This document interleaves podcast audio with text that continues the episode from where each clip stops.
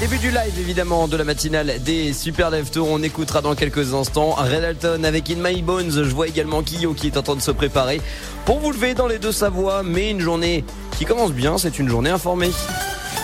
Bien sûr, avec l'actualité, pour cela, on a Audrey Bourdier. Et Audrey, on parle déjà du déconfinement dans ce journal. Et oui, hier, le Premier ministre Jean Castex a présenté aux députés les grandes lignes de cette étape qui sera beaucoup plus progressive qu'au printemps.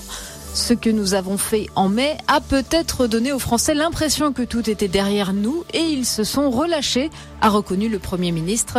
Les attestations de déplacement, par exemple, continueront à exister même après le 1er décembre. Un nouveau conseil de défense sur la question est prévu aujourd'hui. Emmanuel Macron prendra la parole la semaine prochaine. En attendant, les lycées continuent de fonctionner normalement ou presque. Certains ont décidé de diviser les classes en demi-groupes pour éviter que les élèves s'entassent à 35 dans des salles trop petites. C'est le cas des lycées du Mont-Blanc, de Passy ou le Guillaume Fichet de Bonneville.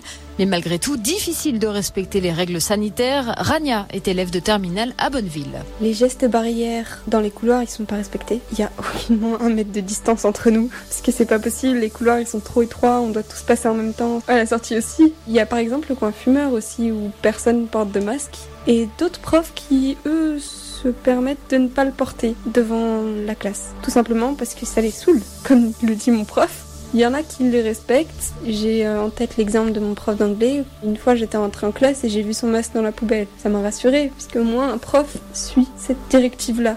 La plupart, on a tous notre gel personnel. Et dans le lycée, il y a des distributeurs qui sont mis à disposition. Et euh, le CPE, des fois le matin, il passe pour vérifier que tout le monde mette bien du gel à l'entrée du lycée.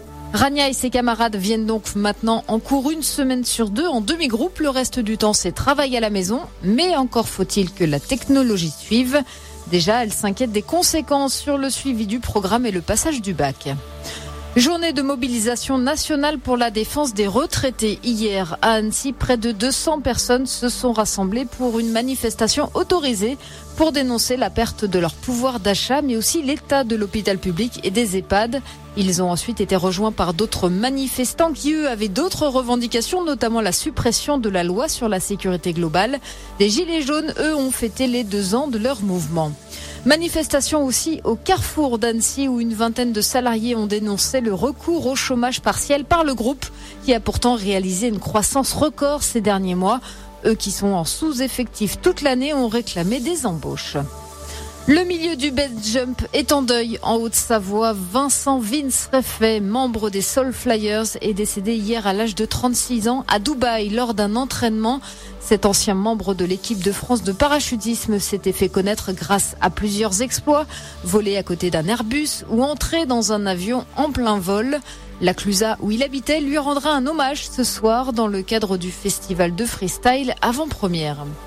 Attention aux coupures d'eau à Saint-Gervais dans le cadre d'une opération de recherche de fuite. L'eau sera coupée les nuits de jeudi et vendredi de 23h à 6h du matin dans plusieurs secteurs comme Fontaine-Froide, Les Pras, Le Choix ou encore Le Vernet. Renseignements en mairie. On termine avec un mot de football puisque l'équipe de France termine son année sur une victoire. Hier, pour son dernier match de 2022, elle recevait la Suède pour la dernière journée de la Ligue des Nations et elle s'est imposée 4 buts à 2 grâce notamment à un doublé de Giroud. Effectivement, pour euh, tous ces détracteurs, ça doit leur faire énormément plaisir. Et puis, euh, comment aussi ne pas parler de ce fameux 6-0 qui a été infligé à l'Allemagne sur ses terres après avoir mis une rouste hein, au Brésil. On s'en rappelle évidemment pendant la Coupe du Monde 2014. Et eh bien hier, l'Allemagne, la Mannschaft a pris 6-0 par l'équipe d'Espagne et ce sur son sol. Bon, après, il n'y a pas de public. C'est vrai que ça doit être un peu plus compliqué. Merci beaucoup Audrey. On se retrouve évidemment chaque demi-heure pour l'actu.